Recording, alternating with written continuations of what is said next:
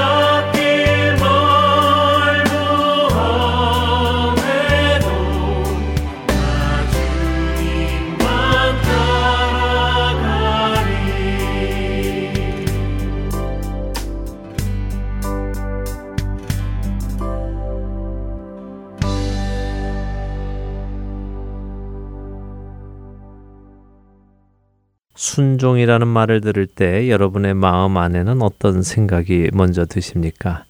많은 분들이 순종하면 참 하기 어려운 것이라는 생각이 먼저 든다고 하시더군요. 저 역시 마찬가지인데요. 또 어떤 분들은 순종이라는 말을 들으면 겸손이라는 말이 생각난다고 하시기도 하고요. 심지어 순교라는 단어가 떠오르기도 한다고도 하셨습니다. 그렇습니다. 순종이란 우리가 겸손해야 할 수 있는 아주 어려운 일이고요. 결국은 목숨까지 내어놓을 수 있는 것을 의미하는 것 같습니다. 그런데 순종이라는 단어를 사전에서 찾아보면요. 우리의 생각처럼 그렇게 어려운 것을 표현하는 것 같지는 않더군요. 사전은 순종을 순순히 따르는 것, 흔쾌히 따르는 것이라고 정의를 합니다. 그러니 우리의 생각과는 많은 차이가 있지요. 겸손의 자리에서 어렵고 힘들게 자아를 죽여가며 따르는 것이 순종이라고 우리는 생각을 하는데 순종의 사전적인 의미는 그렇게 어렵게 따르는 것이 아니라 순순히 따르는 것, 흔쾌히 따르는 것이라고 하니 말입니다. 어쩌면 이것은 국어 사전의 의미이기 때문에 다를지도 모르겠습니다. 그렇다면 히브리어로는 순종은 어떤 의미를 가지고 있을까요? 순종이라는 히브리어는 샤마라는 단어로요. 사실은 듣다라는 의미를 가진 단어입니다. 우리의 귀로 듣는 것, 그것이 곧 순종이라는 것이죠. 이 말을 쉽게 이야기하면요. 우리 부모님들께서 자녀들을 교육하실 때 이런 말씀 자주 하시죠. 엄마, 아빠 말 잘 들어. 선생님 말씀 좀 잘 들어라. 이렇게 이야기할 때 듣다라는 그 말은 단순히 귀로 들으라는 의미가 아니라 듣고 그 들리는 대로 행하라 하는 의미인 것처럼 말입니다. 히브리어의 샤마도 기본 의미는 듣다라는 의미이지만요. 그 들리는 대로 행하는 것을 의미한답니다. 그래서 히브리어로 순종이라는 단어는 하나님께서 말씀하신 대로 또한 내게 하신 그 말씀대로 행하는 것을 의미한다는 것입니다.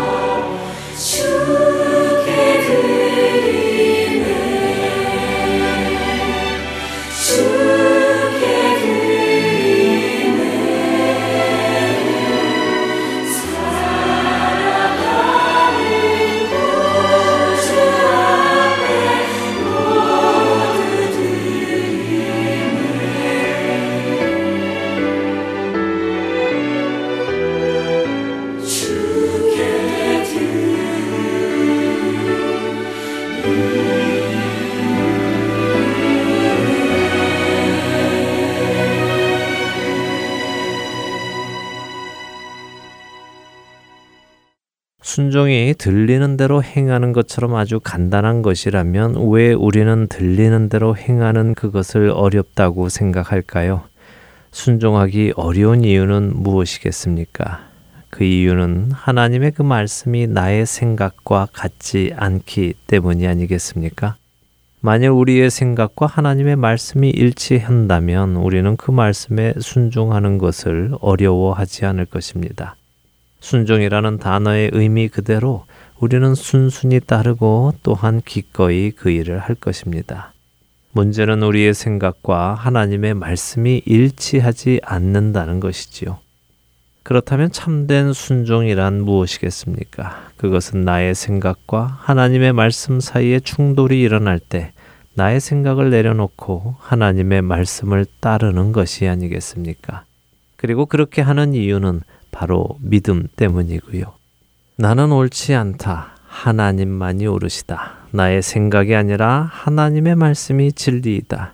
나의 느낌이나 나의 경험이 기준이 되는 것이 아니라 하나님의 말씀만이 기준이 되신다는 믿음이 내 안에 있을 때 가능한 것이죠. 또한 하나님께서는 모든 것을 아시는 분이시며 모든 것이 가능하신 분이시고 모든 것을 그 선하신 뜻대로 이루어 가신다는 것을 믿어야 가능한 것입니다. 얼마 전 저는 여러분들과 12살 소녀의 커밍 아웃 이야기를 나누었습니다. 자신이 다니던 교회에서 자신이 여성임에도 불구하고 여성을 사랑한다고 커밍 아웃을 했던 소녀이지요. 그 소녀가 했던 말 중 이런 말이 제 귓가에 맴돕니다. 하나님께서 저를 만드실 때 저에게 갈색 눈과 죽은 깨를 주시면서 망설이지 않으셨을 거예요.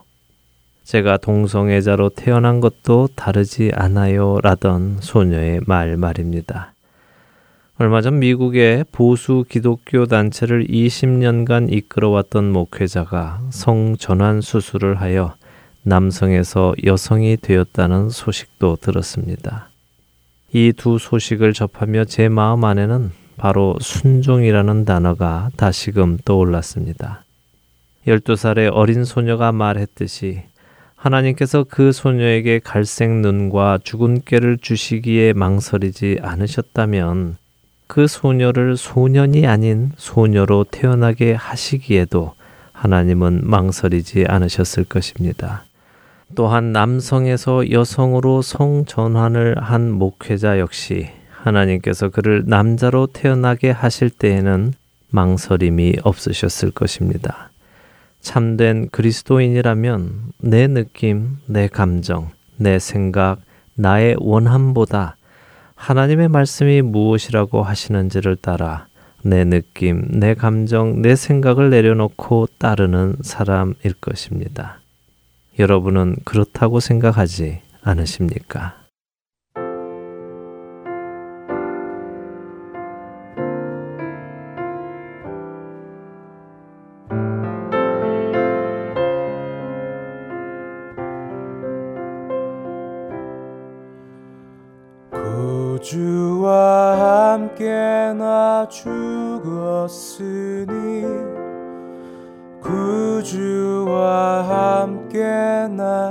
살았도다. 영광의 그날에 이르도록 언제나 주만 바라봅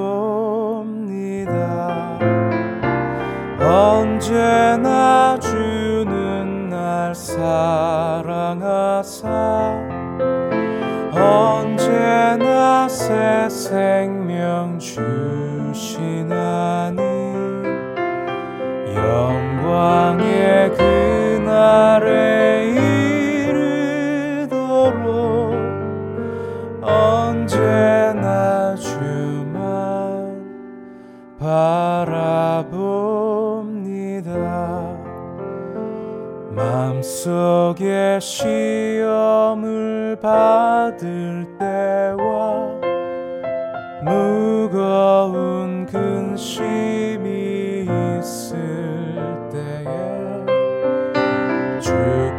그래서 그때도 같이 하사 언제나 나를 도와주시네. 언제나 주는 날 사랑하사.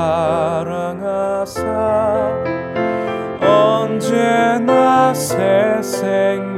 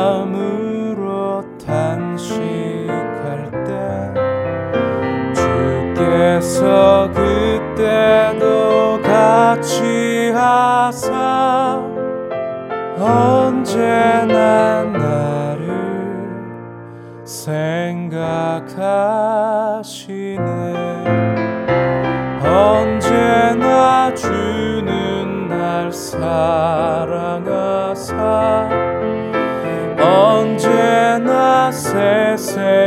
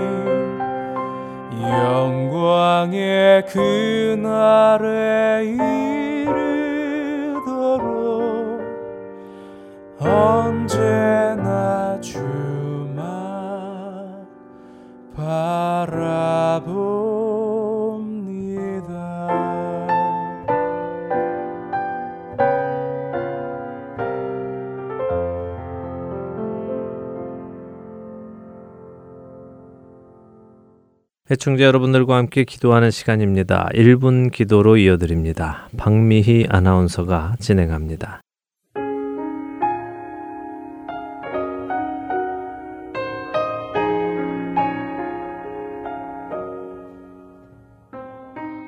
할텐 서울 복음 방송 1분 기도 시간입니다. 오늘 이 시간은 중국 지하교회 교인들을 위해 기도하기 원합니다. 최근 파키스탄에서는 기독교 선교 활동을 벌이던 중국 기독교 교회 소속 비밀 선교사 두 명이 IS 요원들에 의해 납치된 후 살해되는 사건이 있었습니다. 그러나 이에 대한 중국 당국의 반응은 우리를 놀라게 합니다. 중국 공산당은 자국민 납치 사례에 대해 파키스탄 정부의 책임을 묻는 것이 아니라 오히려 중국 내 기독교 간부 4명을 구금하고 숨진 피해자들의 친구와 지인 그리고 선교사들을 일제히 잡아들이고 있다고 합니다. 중국 당국은 이번 사건을 기독교계 리더들이 불법적인 선교 활동을 하여 젊은 중국인들이 살해당하게 하였다고 주장하며 오히려 이것을 빌미로 원조 기독교 가정교회와 신도들을 탄압하고 있습니다. 중국에는 약 6천만 명의 기독교 신자가 있고 이 중 2천만 명이 중국 공산당이 허가한 삼자교회에 등록되어 있으며 나머지 4천만 명은 지하교회인 가정교회에 소속되어 있는 것으로 추정됩니다. 중국 당국으로부터 탄압을 받고 있는 중국 지하교회 성도들을 위해 하나님께서 환란과 고통 속에서도 그들의 믿음이 변치 않게 붙들어 주시고 오히려 이를 통하여 하나님의 영광이 중국 땅에 나타나게 하셔서 더 많은 영혼들이 구원의 은혜 안에 들어오도록 기도하기 원합니다.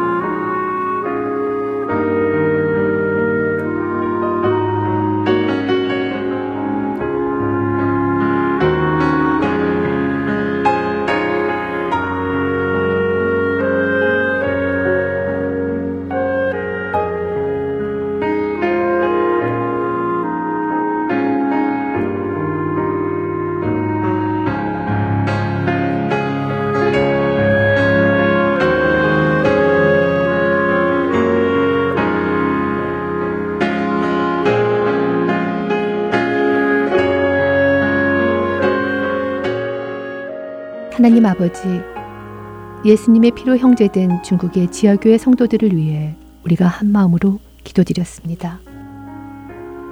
핍박이 있고 환란과 고통이 있는 그들에게 하나님의 위로하심이 함께하시며 그들의 믿음을 굳건히 붙들어 주셔서 끝까지 견딤으로 승리를 얻는 그들이 되도록 하나님 은혜 내려 주시옵소서. 형제들을 기억하며 기도하는 우리들이 되기를 원하오니 우리를 깨워 주시옵소서. 우리의 기도에 응답하시는 하나님의 신실하심을 믿고 기도드렸사오니 속히 응답하여 주시옵소서.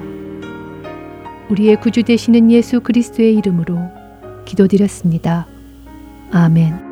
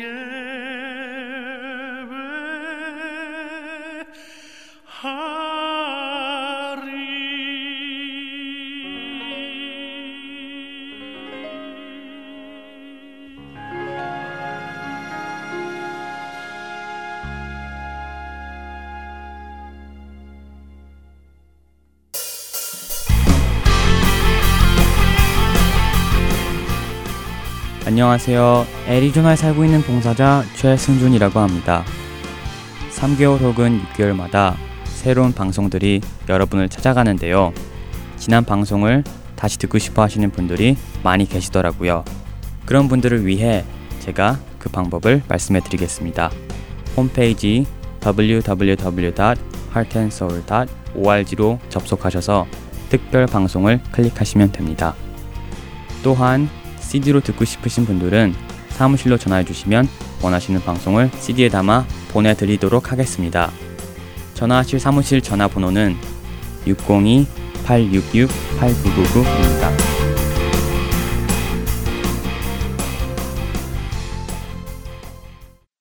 하트앤소울 복음방송은 인터넷 www.heartandsoul.org를 통해 매주 토요일 5시간의 한국어와 2시간의 영어, 1시간의 일본어로 복음을 전하는 선교회입니다.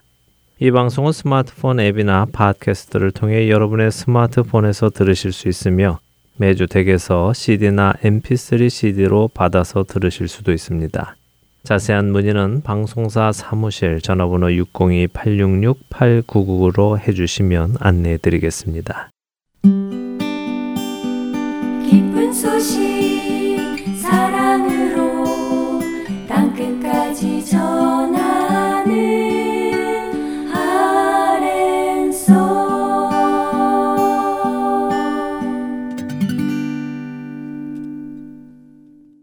이스라엘에서 사역하시는 유병성 목사님과 떠나는 성경 여행 베들레헴에서 예루살렘까지 함께 하시겠습니다.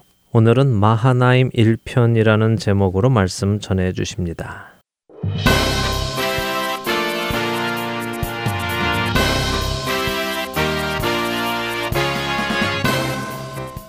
청취자 여러분 안녕하십니까? 베들레헴에서 예루살렘까지 진행의 유병성 목사입니다. 사무엘 하는 사울의 죽음을 다윗에게 알리는 아말렉 청년 사건부터 시작합니다. 그때 다윗은 시글락에 있었죠. 당시 시글락은 아말렉이 불질러서 폐허가 된 상태였습니다. 이후 다윗은 어디로 가야 할지 여호와께 물은 후 시글락에서 유다의 헤브론으로 올라갑니다. 그곳에서 유다 사람들에 의해 왕으로 세움을 받습니다. 길란 야베스에게 사울을 장사 지낸 것에 대한 고마움을 표시하고 친분을 유지하고자 전령을 보냈습니다. 아브넬도 이스보셋을 마하나임에서 이스라엘의 왕으로 세우면서 새로운 갈등이 시작이 되죠. 아브넬은 군대를 이끌고 기본으로 진격을 하고 요압도 군대를 이끌고 기부온 못가에서 진을 칩니다. 헬가 다수림에서 아브넬은 크게 패한 후 도망가다가 요압의 동생 아사엘을 죽이게 됩니다. 아브넬은 긴 길을 다시 걸어서 마하나임으로 돌아가고 요압도 아사엘을 베들레헴 조상의 묘 라헬의 묘에 장사한 후 헤브론으로 돌아갑니다. 여기까지가 지난 여정이었습니다. 오늘 18번째 여정을 시작해 보도록 하겠습니다. 사실 지난번 여정에서 다윗은 헤브론에 있고 그 위에의 주요 인물들이 피 흘리며 싸움을 한 것이었습니다. 그래서 다윗이 등장하지 않았죠. 오늘은 4개의 스토리가 나오는데 모두 다윗을 중심으로 진행이 됩니다. 첫 번째 스토리는 다윗의 아내들과 아들들 명단입니다. 오늘 소개될 모든 스토리가 한 구절에 요약되어 있다고 할 수 있습니다. 바로 사무엘하 3장 1절입니다. 사울의 집과 다윗의 집 사이에 전쟁이 오래매 다윗은 점점 강하여지고 사울의 집은 점점 약하여 가니라. 이 구절을 통해 바로 앞장과는 어느 정도의 시간이 흘렀음을 짐작할 수 있습니다. 전쟁이 오래되었다는 표현 때문입니다. 이 한 구절이 표제이기도 하면서 요약이기도 합니다. 이 표제의 다음에 다윗이 점점 강해지고 있다는 것을 보여줘야 하는데요. 이를 위하여 다윗 아내들의 명단과 아들들의 명단이 나옵니다. 무려 네 구절에 걸쳐서 여섯 명의 아내와 여섯 명의 아들들의 명단이 공개됩니다. 어떤 학자는 이 명단은 후대에 삽입된 것이라고 합니다. 이 명단이 없어도 내용 진행에 문제가 없기 때문이죠. 물론 어느 정도 일리가 있는 주장이긴 하지만 역으로 생각하면 반박도 가능한 것입니다. 이 명단이 있는 게 전체적으로 문맥을 흐트리거나 어색하지 않다면 후대의 삽입이 아니라 저자의 의도에 의해서 처음부터 있었다고 볼 수도 있기 때문입니다. 이 명단이 있는 목적은 다윗이 점점 강해지고 있음을 보여주기 위함인데요. 지금까지 세 명의 부인이 있었습니다. 미갈, 아히노암, 아비가엘이었죠. 미갈은 다윗이 도망 생활을 할 때 사울이 다른 사람에게 주었기에 이 명단에는 나오지 않지만 이어지는 스토리에서 다윗이 그녀를 다시 찾아서 데려옵니다. 이미 알고 있는 부인들을 통해 첫째 아들 암논과 둘째 아들 길라압이 태어납니다. 셋째 아들부터는 지금까지 알려지지 않은 부인들을 통해서 태어나죠.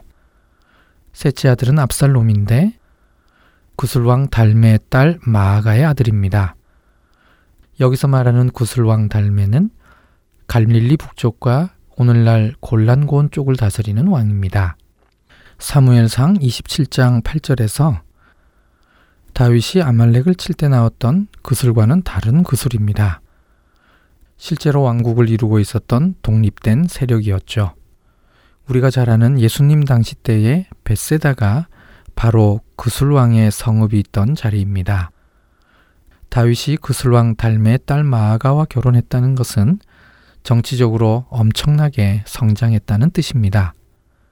멀리 북쪽에 있는 왕과 평화 조약을 맺을 수 있을 만큼 성장한 것을 보여주기 때문이죠. 이 조약은 마하나임에 있는 이스보셋에게는 큰 위협이 되었을 것입니다. 길랏 지역보다 더 북쪽이 다윗과 교류를 하고 있으니 전략적으로 고립된 형태가 되기 때문이죠. 넷째 아들 아도니아는 여호와는 나의 주라는 뜻인데 처음으로 다윗의 아들 이름에 여호와의 이름의 축약형인 야가 들어갔습니다. 다섯째 아들은 스바디아입니다. 히브리어는 휘프테야로 발음되는데 여호와가 심판했다는 뜻입니다. 두 번째로 신명 야가 들어간 이름입니다.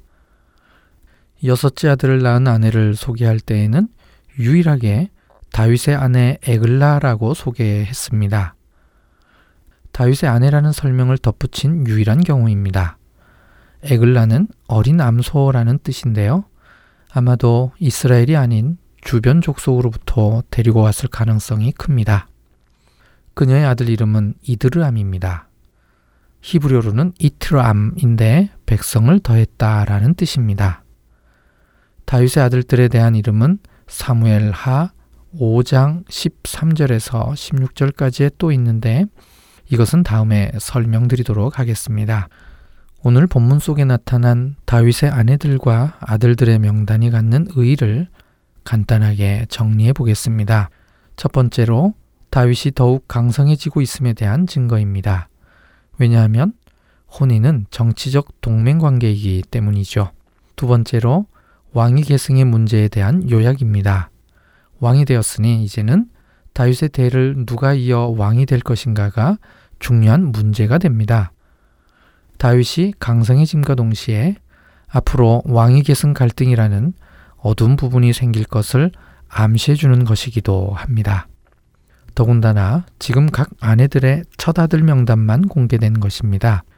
이들이 아들을 한 명만 낳지는 않았을 것이므로 이 부분이 앞으로 큰 문제로 대두될 것입니다.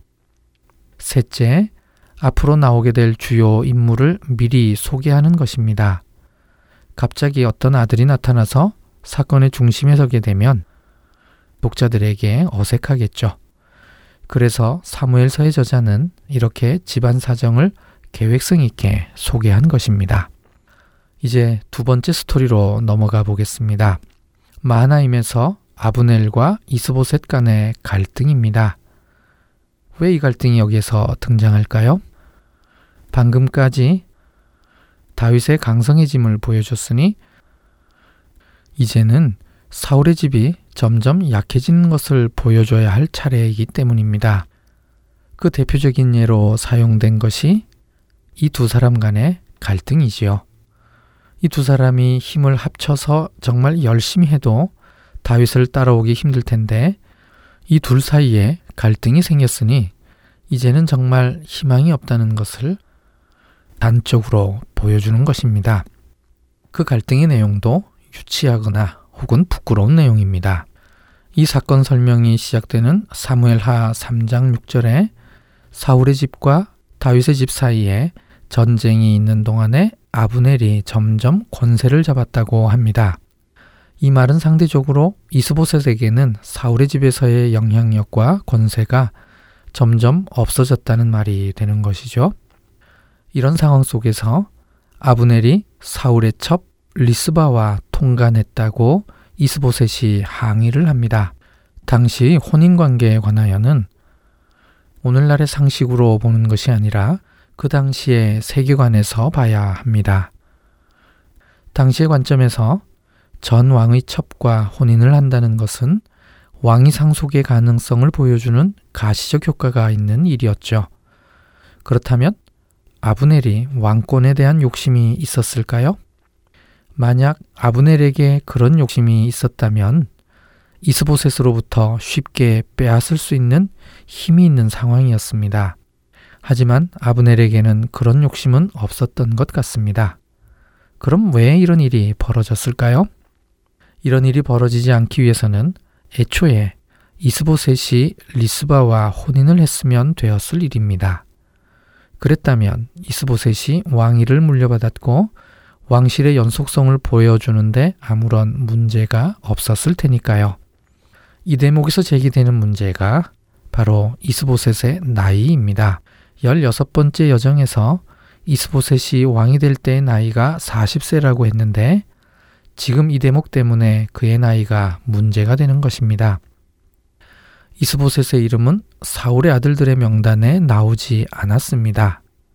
전쟁터에서도 죽지 않았죠. 그렇다면 전쟁에 나가지 못할 만큼 어린 나이였다고 보는 것이 자연스러운 해석입니다. 더욱이 사울의 아들 중 자식을 둔 아들은 요나단이 유일합니다. 요나단만 무비보셋이라는 아들을 유족으로 남겼죠. 왜 다른 아들들은 유족이 없었을까요? 요나단의 동생들은 성인이긴 하지만 자식이 없을 만큼 젊은 나이에 전사했다면 그럴 수 있습니다. 이 모든 것을 종합해 볼 때 이스보셋이 요나단의 막내 동생일 가능성이 높은데 그렇다면 그의 나이가 어렸을 것입니다. 아브넬이 어린 이스보셋을 데리고 마하나임으로 가서 그를 왕으로 세웠다고 가정한다면 모든 것이 자연스럽게 해석됩니다. 아브넬이 이스보셋 왕국의 섭정 역할을 했던 것이지요. 사울을 따르는 족속의 장로들의 지지와 협조를 얻어서 섭정 역할을 감당했을 것으로 보입니다. 그래서 아브넬의 권세가 크기는 하지만 마음대로 할 수 있는 상황은 아니었던 것이죠. 오늘의 이 사건이 발생하게 된 것도 이스보셋이 나이가 어려서 리스바와 혼인을 할 수 없었기 때문에 시작된 것으로 보입니다. 미망인인 리스바가 섭정 역할을 하는 아브넬과 썸씽이 생길 수 있는 상황인 것이죠.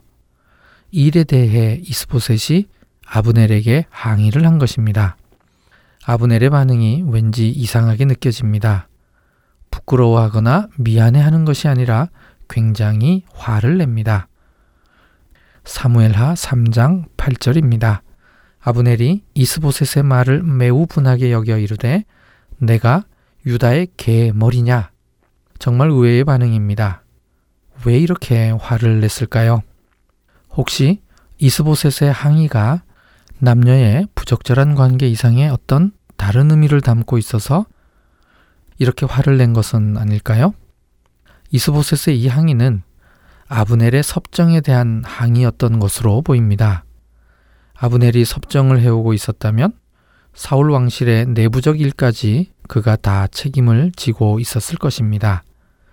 그러다 보면 사울의 첩 리스바와 빈번한 접촉을 해야 하는 것은 당연한 일입니다. 3장 7절 이스보셋이 아브넬에게 이르되 내가 어찌하여 내 아버지의 첩과 동간하였느냐 하니 한국의 번역이 이 부분에서는 너무 과하게 된 것 같습니다. 히브리어를 그대로 직역하면 왜 내 아버지의 첩에게 가느냐입니다. 이 말의 뉘앙스가 성적인 관계에 대한 의심도 포함된다는 것이지 직접적으로 통간했다는 표현은 아닌 것입니다. 그러므로 이스보셋의 이 항의에 아브넬은 심한 모욕감과 함께 섭정에 대한 전반적인 도전으로 이해될 수 있는 상황이었죠. 다윗의 일생을 성경 본문에 입각해서 밀착 취재하는 이번 여정의 특성상 성경 본문을 최대한 존중하면서 읽는 것이 특징입니다.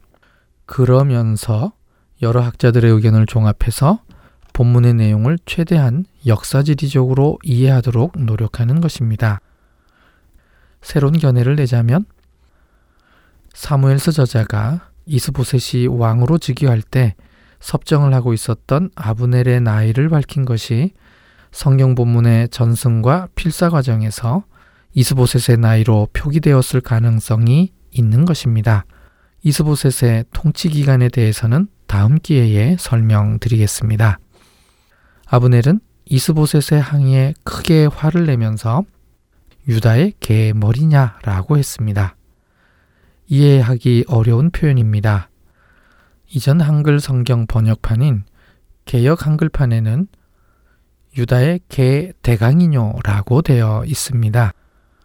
자칫 성경 읽다가 웃음이 나올 수 있을 만큼 희한하고 재미있는 번역입니다. 히브리어를 직역하면 내가 유다에게 속한 개의 머리냐입니다. 좀 우스운 표현이긴 하지만 아브넬이 화가 나서 한 말입니다. 그렇다면 이게 도대체 무슨 뜻일까요? 첫 번째는 개가 히브리어로 켈레브입니다.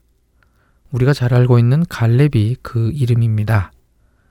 성경과 고대 근동의 아카드어 문헌에서는 개는 충성, 의리, 용맹을 뜻하는 단어여서 사람 이름에 자주 사용되었습니다. 다윗이 헤브론에서 왕이 되었습니다. 헤브론 주변으로 갈렙 족속이 살고 있습니다. 결국 이 말의 뜻은 유다를 위한 갈렙 족속의 우두머리냐입니다. 의역하면 유다에게 충성만 하는 갈렙 족속처럼 내가 너를 위해 충성만 해야 하는 그런 사람으로 보이느냐라는 뜻입니다. 두 번째는 내가 하찮은 사람이냐는 뜻입니다. 열왕기하 6장 25절에 아람 왕 베나닷이 사마리아 성을 에워쌌을 때를 묘사하는 구절이 있습니다. 아람 사람이 사마리아를 에워싸므로 성중이 크게 줄여서 나귀머리 하나에 은 80세겔이요 비둘기 똥 4분의 1갑에 은 5세겔이라 하니 평상시에는 하찮은 나귀머리가 아주 비싸게 팔린다는 표현이지요. 이것과 유사한 구조로 되어 있는 개의 머리도 그렇게 해석할 수 있는 것입니다. 내가 유다 사람에게 보이기 위해 사용되어지는 하찮은 사람이냐라는 뜻입니다. 이 말에 이스보셋은 아브네를 두려워하게 됩니다. 이 둘의 관계에 희망이 없듯이 이스보셋의 왕국에도 희망이 없기는 마찬가지입니다. 세 번째 스토리는 다윗이 미가를 돌려보내 달라고 요구하는 것입니다. 아브넬이 헤브론에 있는 다윗에게 언약 체결을 하자고 전령을 보냅니다. 이에 대해 다윗은 언약을 맺기는 하는데 첫 번째 안에 미가를 데리고 올 것을 요구합니다. 이 요구 속에는 점점 강해지는 다윗과 점점 약해지는 사울 집안의 모습이 함께 투영되어 있습니다. 다윗의 요구는 당당합니다. 그리고 합법적입니다. 합법적이라는데 중요한 요소가 있습니다. 조금 전에 아브넬이 사울의 첩과의 일로 이스보셋과 갈등이 있었음을 보았습니다. 다윗은 합법적인 대가를 치르고 정혼한 미가를 돌려달라고 요구합니다. 이제 다윗은 사울의 왕가 내에서도 합법적인 왕위 계승의 자격을 얻게 되는 것입니다. 다윗이 점점 강성해지고 있다는 좋은 예입니다. 이스보셋은 다윗의 요구에 따라 사람을 보내 라이스의 아들 발디에겔에서 미가를 찾아옵니다. 이 일을 지금 이스보셋이 하고 있는 것입니다. 스스로 다윗의 합법적 왕위 계승의 권리를 만들어주고 있는 것이죠. 네 번째 스토리는 아브넬이 헤브론에 있는 다윗을 직접 찾아가는 것입니다. 아브넬은 다윗을 도와 다윗이 모든 나라를 다스리게 하겠다고 마음을 굳혔습니다. 하지만 아브넬이 독단적으로 다윗을 만나러 가지 않고 이스라엘 장로들을 먼저 만납니다. 그리고 베냐민 사람들도 만납니다. 놀라운 것은 사울의 지파인 베냐민도 이 일을 좋게 여겼다는 것입니다. 그래서 이 모든 것을 알리기 위해 아브넬은 헤브론에 있는 다윗을 만나러 갑니다. 당시 아브넬은 자신의 독단으로 이스보셋의 나라를 다윗에게 넘긴 게 아닙니다. 나름 절차를 따르고 장로들의 의견을 물은 후에 결정한 것이죠. 그리고 아브넬이 다윗을 만났다고 나라가 바로 넘어가는 건 아닙니다. 아브넬의 역할은 다윗과 장로들이 언약을 맺을 수 있도록 준비하는 것이었죠. 아브넬은 하나님의 뜻을 분명히 알고 있었습니다. 3장 10절 그 맹세는 곧 이 나라를 사울의 집에서 다윗에게 옮겨서 그의 왕위를 단에서 부엘세바까지 이스라엘과 유다에 세우리라 하신 것이니라. 이 일이 이루어지게끔 준비하는 것이었습니다. 분명 사무엘하 3장 10절은 아브넬의 말은 아닙니다. 사무엘서 저자가 아브넬의 생각을 정리해서 해석해 준 표현인 것이죠. 다윗을 가리켜 단에서 부엘세바까지 다스리게 한다는 표현은 여기서 처음 등장합니다. 본문에 다윗은 아브넬과 그와 함께한 사람들을 위하여 잔치를 베풀었다고 했습니다. 미갈이 함께 왔는지에 대한 표현은 없습니다. 하지만 다윗이 아브넬에게 나를 보러 올 때에 미갈을 데리고 오라고 말했습니다. 그렇다면 이때 미갈도 같이 왔을 것입니다. 오늘의 마지막 구절인 사무엘하 3장 21절 마지막에 다윗이 아브넬을 보내매 그가 평안이 가니라 라고 되어 있습니다. 아브넬의 신변에 대한 평안을 강조하면서 마무리합니다. 오늘 여정은 여기까지인데요. 오늘의 핵심 구절은 다윗은 점점 강하여 가고 사울의 집은 점점 약해져 가다입니다. 사울의 집이 약해져 가는 것을 온몸으로 보여준 사람이 있습니다. 아브넬이었습니다. 사울 왕국의 마지막 그림자를 힘겹게 지고 가는 사람이었죠. 과연 이 사람의 운명은 어떻게 될까요? 그럼 다음 시간에 사무엘하 3장 22절에서 4장 12절까지의 본문으로 다시 뵙겠습니다. 안녕히 계십시오.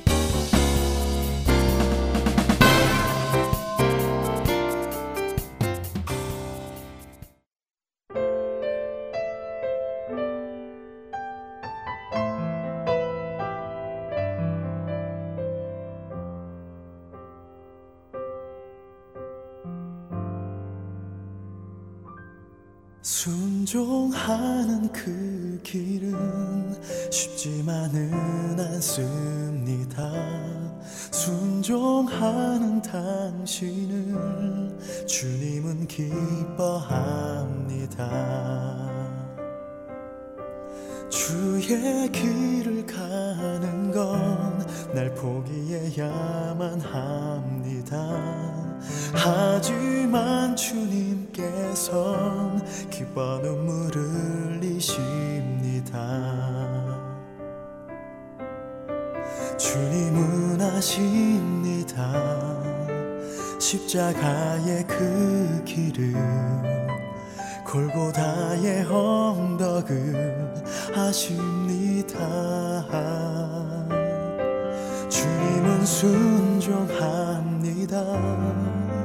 아버지의 그 뜻을 모든 걸 버리고 순종합니다.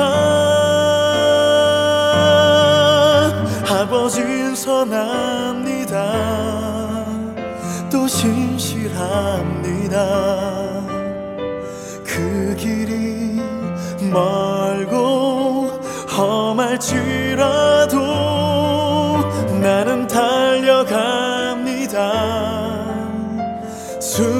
순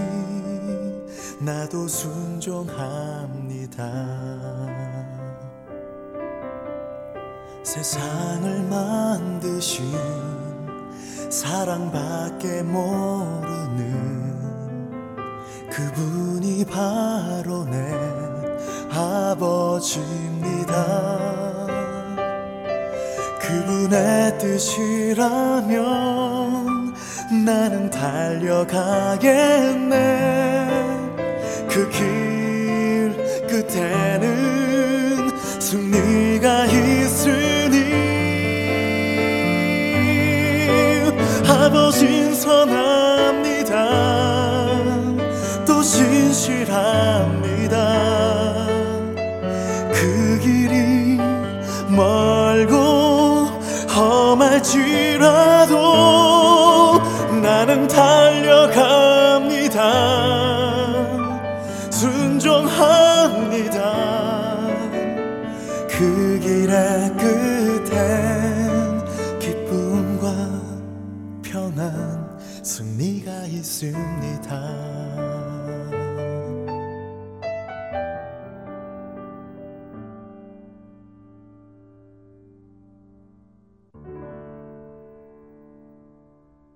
참된 순종이란 내 생각과 느낌, 내 원함과 감정들이 하나님의 말씀과 대립될 때 그것들을 내려놓고 하나님의 말씀을 따르는 것입니다. 모든 것을 아시는 하나님께서 나를 남성으로 태어나게 하셨다면 내 안에 아무리 내가 여성이라고 느끼게 하는 그 무엇이 있다 하더라도 하나님의 주권을 인정하고 믿음으로 남성으로 살아가는 것이 순종이라는 말씀입니다. 남성인 내가 여성이 아닌 남성을 사랑하는 마음이 자꾸 생긴다면 그것이 가증한 일이라고 말씀하신 하나님의 말씀 때문에 나의 그 마음을 내려놓는 것이 순종인 것이지요. 이것을 하지 못한다면 그 사람은 그리스도인이라고 말할 수 없습니다. 여러분은 저의 이 말에 동의하십니까? 하나님의 말씀보다 나의 감정과 느낌과 생각과 경험을 우선시하고 하나님의 말씀이 기준이 아니라 내가 기준이 되는 사람은 그리스도인이라고 말할 수 없다는 말씀 말입니다.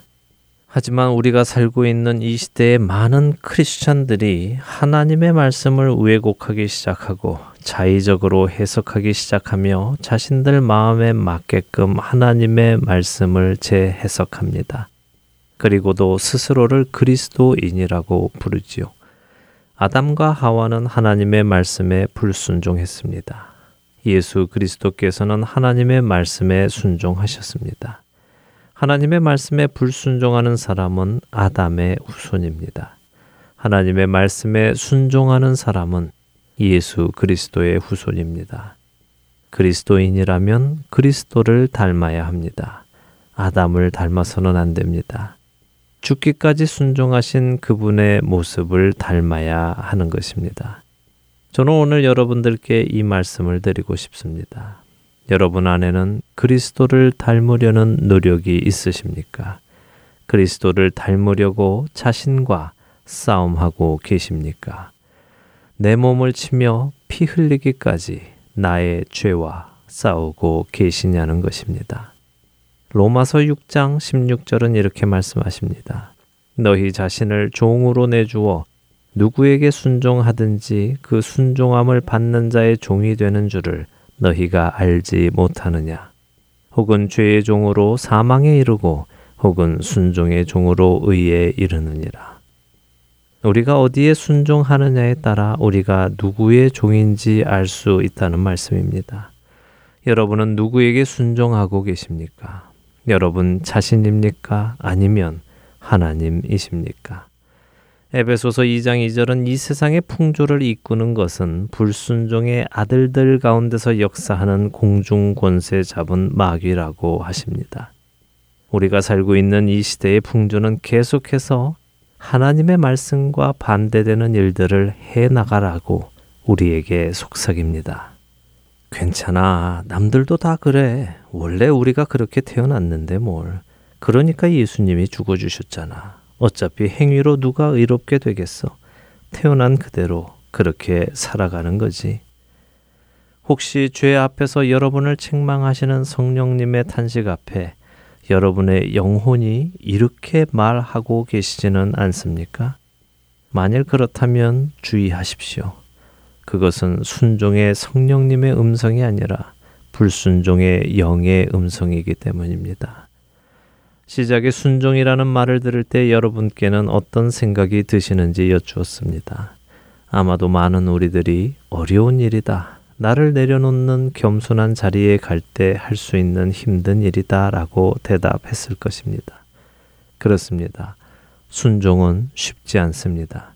만일 순종이 쉬웠다면 누구나 다 스스로 의로움에 다다를 수 있었을 것입니다. 그렇다면 예수님도 오실 필요가 없으셨겠지요. 우리는 죄인으로 태어났기에 하나님의 말씀에 순종할 수 없었습니다. 그러나 이제는 순종하심으로 우리에게 의의 옷을 입혀주신 예수님의 영이 우리와 함께 하시기에 순종할 수 있습니다. 그것이 그리스도인인 것입니다. 우리 앞에 본이 되시기 위해 먼저 가신 예수님께서는 죽기까지 순종하시는 모습을 우리에게 보여주셨습니다. 하나님 아버지의 말씀에 복종하셨습니다. 그렇기에 성경은 우리에게 빌립보서 2장 12절에서 이렇게 말씀하십니다. 그러므로 나의 사랑하는 자들아 너희가 나 있을 때뿐 아니라 더욱 지금 나 없을 때에도 항상 복종하여 두렵고 떨림으로 너희 구원을 이루라. 하나님의 말씀이 들리는 그대로 나의 생각과 느낌을 내려놓고 순종하며 살아가는 저와 애청자 여러분이 되시기를 간절히 소망합니다. 주안의 하나 일부 이제 마칠 시간이 되었습니다. 함께 해주신 여러분들께 감사드리고요. 저는 다음 주 이 시간 다시 찾아뵙겠습니다. 지금까지 구성과 진행의 강순기였습니다. 애청자 여러분 안녕히 계십시오.